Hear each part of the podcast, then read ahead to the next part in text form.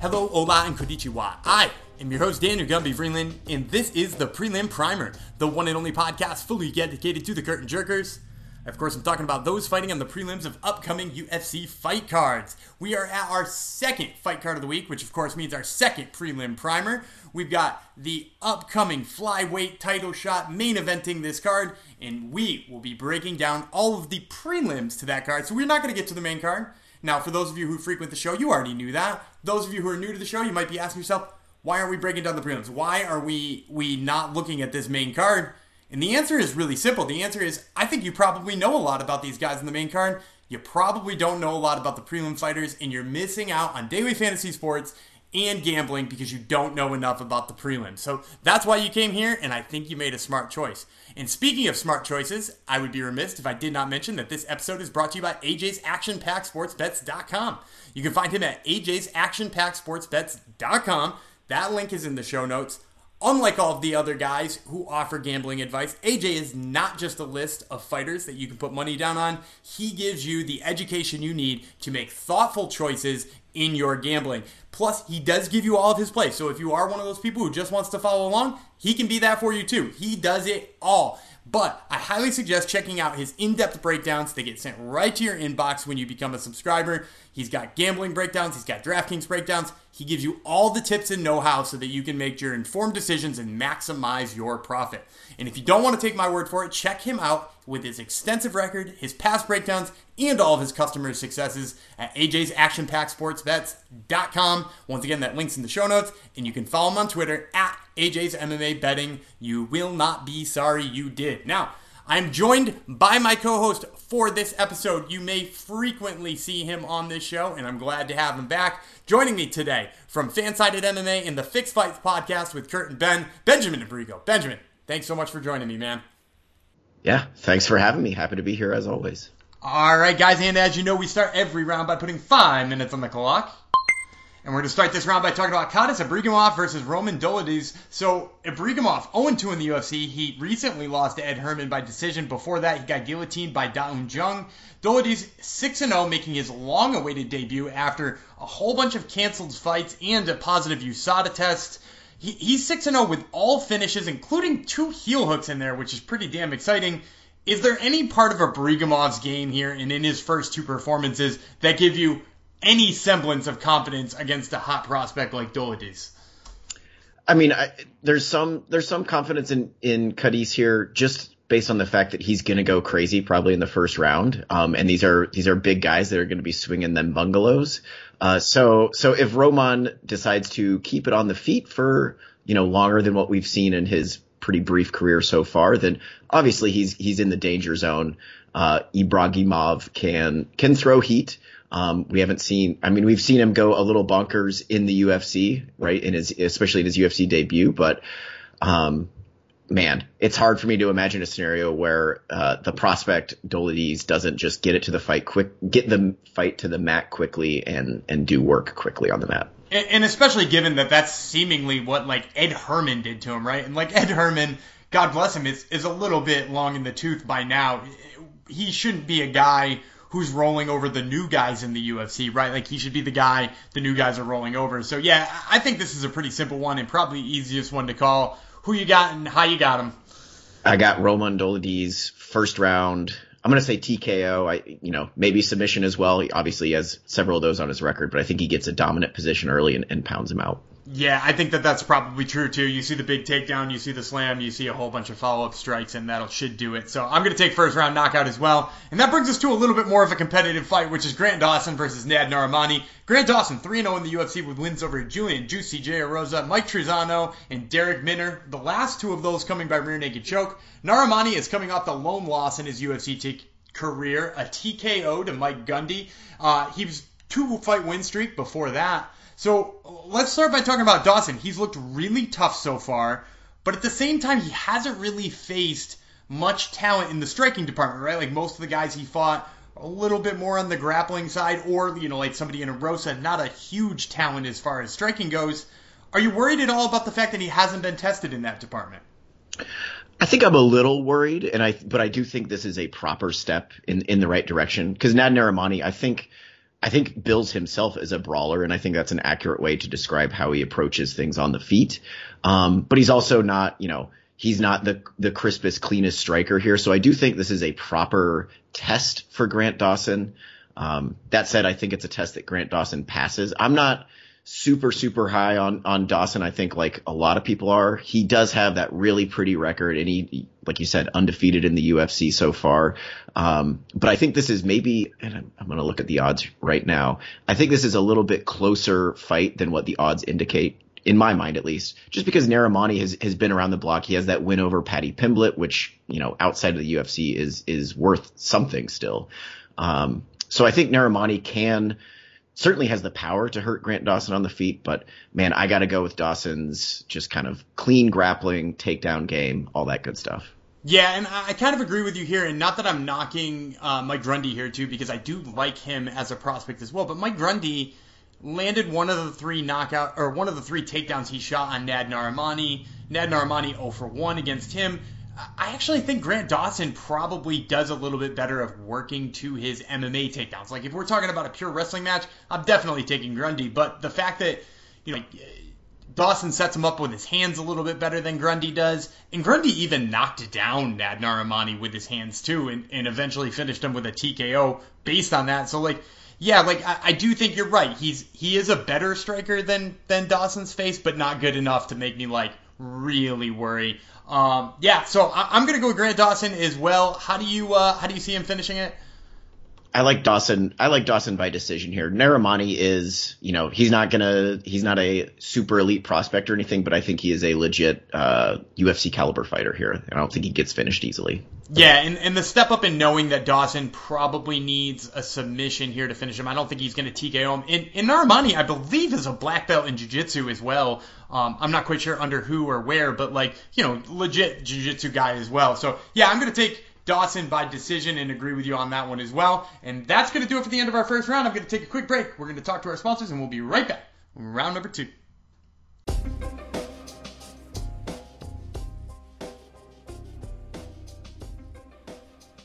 I would like you guys to just listen to what subscribers are saying about AJ's ActionPackSportsBets.com. I've been following AJ for several months and he's ultra impressive, but honestly, his winning selections and return on investment are not even the main reasons he's impressive. His breakdowns and understandings of matchups is what has impressed me the most. It can be hard to separate your emotions and your favorite fighters in this game, but AJ really seems to be able to objectively break down each fight with pinpoint accuracy and not let emotions get in the way. He comes highly recommended in my book, and that quote is from George and I, I, fully agree here with George, and I think you will too if you check out AJ at AJ's ActionPackSportsBets.com.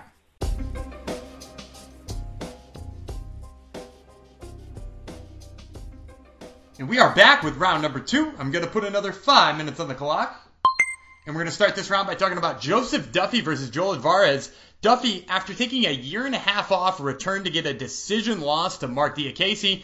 That was last March, a year ago March, so almost a year and a half off again for Joseph Duffy. Then we got Alvarez, who rebounded from a debut loss to ground and pound out Danilo Belluardo. So he, he is coming off of a win, although he's only 1 and 1 in the UFC. Duffy is 0 and 1 over the last three years. How concerned are you about that fact alone? Very concerned. I mean, I think this is a this is a weird fight. Um, I'm not that I necessarily hate it, but Joe Duffy, at least on paper, should have all the skills in the world and all the experience in the world to kind of run through a guy like Joel Alvarez. No disrespect to him. Uh, but yeah, I mean, the layoff, the fact that he hasn't won a fight since what, 2017 is, is troublesome. You don't know where exactly he's at. And especially right now, you don't know where he's at. Like, you know, I don't know how much COVID has, has affected different fighters training camps, but there's just so many questions about Joe Duffy here. Even though on paper this is a fight he should roll through, man, I don't know how anybody could be confident here. Yeah, it's, it's a really hard fight to be confident about. And, and you're right about, too, about the training partner situation. The thing that is seemingly affecting fighters the most is that they have less people to spar with, right? And for a guy who's had such a long layoff, that seems to to add more problems, right? Like if this is a guy who fought in December or something like that, we would be like, okay, so he didn't have sparring partners for a little while or had reduced sparring partners. He doesn't need that many looks. He fought recently. This is a guy who probably needs a bunch of looks, right? Because he hasn't fought in so long. Um, but that being said, you know, like I, I love his grappling game here against Joel. I, am not sure that, you know, like you said, his, his skills definitely are good enough to beat Alvarez, but I, I just don't know oof, if it's enough for me to pick him, who, who do you got and how do you got him? I like Duffy here. I'm trusting his skills. Even in Alvarez's last fight, he was losing pretty handily before he he reversed position and, and got a T kind of from a weird like Dagestani handcuffs type position. Um, he doesn't particularly jump off the page. He doesn't particularly impress me. So even with the layoff, I'm going Duffy here. I think he he submits Alvarez in the second round. All right, I'm going to take him as well, but I'm going to take him by decision just because I think Alvarez might be able to, to hang in there a little bit, and, and Duffy probably going to come out rusty. So uh, I'm going to take Duffy by decision, and that brings us to maybe the most exciting fight on the prelims, and that's Brett Johns versus Montel Jackson. Brett Johns, after losing to Pedro Munhoz and Aljamain Sterling, rebounded by absolutely taking it to Tony Gravely in an exciting fight, and Montel Jackson rebounded from his debut loss to Ricky Simon to beat Brian Kelleher, Andre Soukhamthath, and then Felipe Colares, which is a, a nice little run he put together. So uh, I actually want to go back to that fight with uh, Ricky Simon, who is the only person who's been able to beat Jackson. He did it with tons of takedown attempts and some pretty solid grappling, and he hit a lot of those takedown attempts as well. What do you think the odds are that Johns can use that playbook? Why would that be effective, or maybe why wouldn't that be effective? I think that I think he can find some success there. He's not, you know, Brett Johns is not like an uh, an American wrestler. He's not going to have kind of the same takedown attack that Ricky Simon had. He's more of a judo clinch guy. Uh, but that said, man, I think Johns can get can get takedowns here and there. He might have trouble holding down Montel Jackson, who is huge for the weight class and appears to be a, a fantastic athlete. But man, I was high on Brett Johns coming into the UFC. I was high on him even when he when he had those losses. I'm still high on Brett Johns. The odds here totally confuse me. We got yeah. Montel Montel Jackson as a minus 245 favorite, and I think that's because in this little run he has looked really good, right? With his takedown game, he's he's his his striking is growing. But dude, Brett Johns is the real deal. I think he can. He has good boxing. He has really good judo and, and clinch game. I don't think Montel Jackson will be able to put Brett Johns on his butt. Man, I, I think I'm going Brett Johns by the upset here with the upset. I'm so. This is crazy that you said this because I literally had this circled as odds that I thought were freaking incredibly off. Right, like Montel Jackson, yeah, on a three fight win streak. You know, Brett Johns, yeah, one and two in his last three. But look at the level of competition. How can you how can you compare Andre Soukhamthath to Aljamain Sterling, right? Like, you know, blasting Andre Soukhamthath is not the same as having a competitive fight with Aljamain Sterling. So yeah, I've been high on Johns. I believe in Johns. And I don't think you're you're definitely right. He can't do the Ricky Simon thing to Montel Jackson just because he's not that American wrestler style. But I think he can mix him up enough, and I think he can even catch him in a scramble because his submission skills are crazy underrated. He hit that crazy calf crusher against Joe uh, Soto way back when, who's a, a black belt in his own right. So, yeah, I'm going to go Brett Johns. I'm going to say Brett Johns submission, too, like a crazy person. Uh, how do you have him winning? That's a bold pick. I, I like Johns by decision, but I do think you bring up a great point that in the scrambles, on the extended grappling exchanges, I wouldn't be surprised if you, if you see Johns take his back here and hold it for two and a half minutes, something like that. So I like Johns by decision here.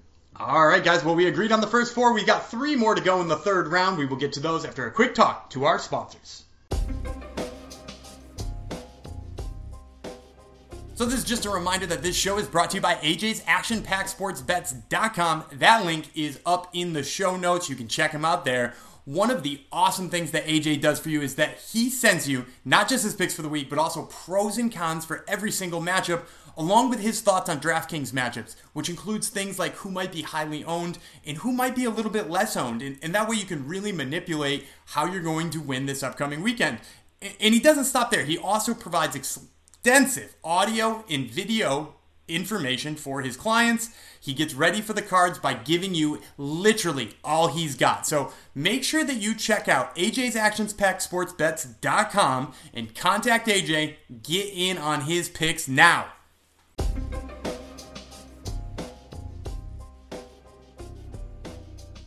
And we are back with round number three. We got three more fights to talk about, and we're going to put five minutes on the clock. And we're going to start this round by talking about Malcolm Gordon versus Amir Albazi. Gordon, 12 and 3, making his UFC debut, coming off a submission win over tough veteran Yoni Sherbatov. Albazi, 12 and 1, making his debut. His only losses to Jose Shorty Torres. He rebounded with a win over Ryan Curtis immediately after that in Brave CF. So we got debuting flyweights. It looks like the UFC is investing in the flyweight division. What can you tell us about either of these two flyweights to get excited about this one? I think they're both pretty offensively minded, and I think fans can appreciate that. Uh, particularly Malcolm Gordon. Uh, he is kind of an all all offense type of guy. His submission attack is something I absolutely love. Uh, but that said, the, the flip side, Albazi is kind of similar. Uh, I think he has a little bit more. I think Albazi has a little bit more skill on the feet. Uh, but if it hits the mat, he's going to be tossing up submissions. He's going to be trying to pass the guard. Um, so I think this is a fun scrap on paper. I don't have a, a, really super confident pick here, but I will say what I saw of Malcolm Gordon's ground game, I think is going to give problems here to to Albazi. Yeah, I think you're 100% right. What I noticed about this is you're right. Albazi is aggressive when it goes to the floor, but he's often not the person who chooses for it to go to the floor. And and if he's not the person who chooses to go to the floor, it, requires a either a sweep or a reversal or him to do something proper with with that takedown. I'm not sure he's going to do that against Malcolm Gordon, right? Like in Malcolm Gordon, offensive minded with the grappling, I think he's probably got a better chance of being the one on top, which puts him in a better situation here. Whether or not that's good enough, I don't know. You're right. I'm not super confident. I'm going to take Malcolm Gordon. I'll take him by submission. How about you? I was I was hoping I'd get a different pick than you, but I'm gonna go with the same exact thing. I mean, you look at you look up and down this guy's record. Obviously, it's been outside of the UFC, but submission, submission, submission. Like that seems like the cleanest and clearest path to victory for him here. Yeah, and in a, an organization like TKO too, which is is a really good local promotion in Canada, so you got to give him props for that. All right, that brings us to our second fight of this round, which is Davi Ramos versus Arman Sar Tsarukyan. Jeez, that name always kills me. Uh, Ramos had won four in a row, but he recently lost to Islam Makhachev. Uh, Tsarukyan lost in his debut, also Islam Makhachev, but then he rebounded with a win over Olivier Aubin Mercier back in December. So here's the question Ramos, an absolute wizard on the ground. Is there any chance that Arman allows the fight to go there? Honestly, I think so. I think Tsarukyan's kind of uh, natural instinct is to go for the takedown, or at least when things get hairy on the feet, to fall into the clinch. Um, and I think that's the danger zone. I don't think Ramos really has the the wrestling to consistently force a ground fight. Uh, but like I said, I think Tsarukyan yes, I think he, he has good kickboxing. Um, and I'm really high on the guy, especially that his fight with Makhachev is some of the best like technical wrestling exchanges you're going to see in the UFC ever. Um, that said, man, Davi Ramos is, is an absolute monster on the mat. His back takes are absolutely beautiful. I like him to, to win a couple scrambles here and, and spring the small upset. Nice. And do you see him winning this one by decision?